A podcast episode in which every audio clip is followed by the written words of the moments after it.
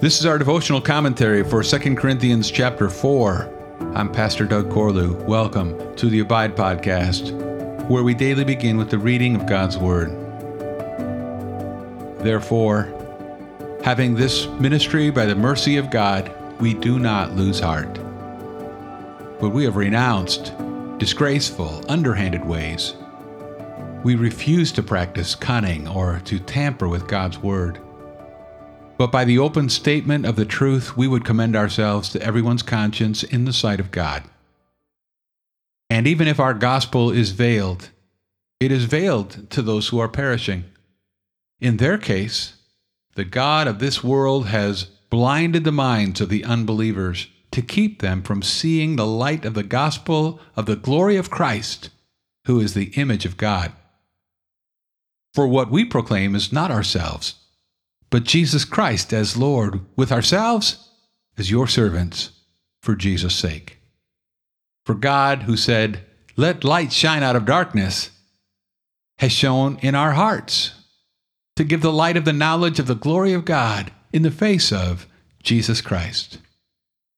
But we have this treasure in jars of clay to show that the surpassing power belongs to God and not to us. We are afflicted in every way, but not crushed, perplexed, but not driven to despair, persecuted, but not forsaken, struck down, but not destroyed, always carrying in the body the death of Jesus, so that the life of Jesus may also be manifested in our bodies. For we who live are always being given over to death for Jesus' sake, so that the life of Jesus may also be manifested in our mortal flesh. So death is at work in us, but life in you. Since we have the same spirit of faith, according to what has been written, I believed and so I spoke, we also believe, and so we also speak, knowing that he who raised the Lord Jesus will raise us also with Jesus and bring us with you into his presence. For it is all for your sake so that as grace extends to more and more people, it may increase thanksgiving to the glory of God. So we do not lose heart. Though our outer self is wasting away, our inner self is being renewed day by day. For this light momentary affliction is preparing for us an eternal weight of glory beyond all comparison, as we look not to the things that are seen, but to the things that are unseen. For the things that are seen are transient, but the things that are unseen are eternal.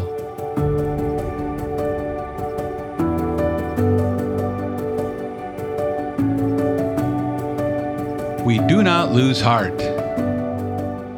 The phrase occurs at the beginning and end of this chapter.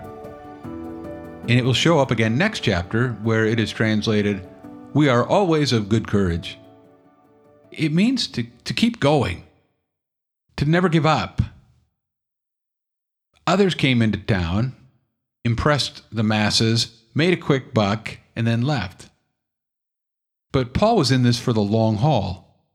His multiple visits and letters to Corinth had already proven his commitment, and in 2 Corinthians 4, we learn the secret of a long term, self denying, Christ honoring ministry.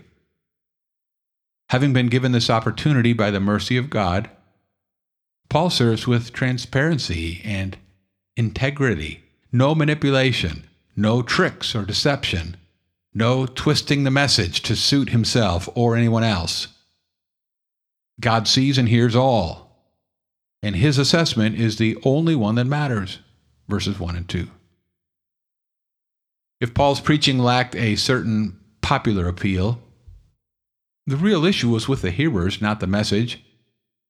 We are in a spiritual battle with an unseen enemy. Satan does his best to keep people in the dark, opposing every effort to bring them into the light of the glory of Christ through the gospel. Verses 3 and 4. So Paul doesn't expect that ministry will be easy, nor does he need to be popular. All that matters is preaching the supremacy of Jesus with a servant's heart. His focus is on Christ first, others second. himself last. The more we gaze at the Lord's glory, the more focused we will become in life.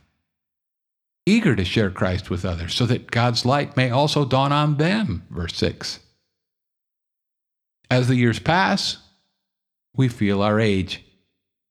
But if our bodies are mere jars of clay, that is, breakable, dispensable, unimpressive, they do contain a treasure.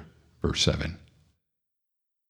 Our setbacks and suffering provide a platform for God to display His power. He delights in using weak people. So, as dying men and women, we take the gospel to men and women who are dying as long as we have breath. Verses 8 through 15. This is what enables a believer to keep pressing on. We know that God is at work through the gospel for our good and His glory. Though Paul is facing all kinds of challenges and opposition, and though keenly aware of his physical limitations, his eyes are on the unseen, eternal realities that matter far more. Inwardly, he is becoming more like Jesus each day.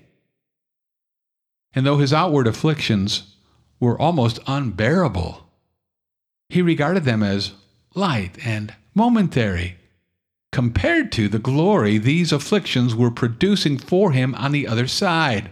Verses 16 through 18. Here is unshakable optimism. Encouraged by these truths, we too may press on. Keep going, friend. We do not lose heart. Thanks for listening to the Abide Podcast. For more information about Summit Church of Alta, go to summitefc.com, and I'll meet you again next time as we abide, living daily in the Word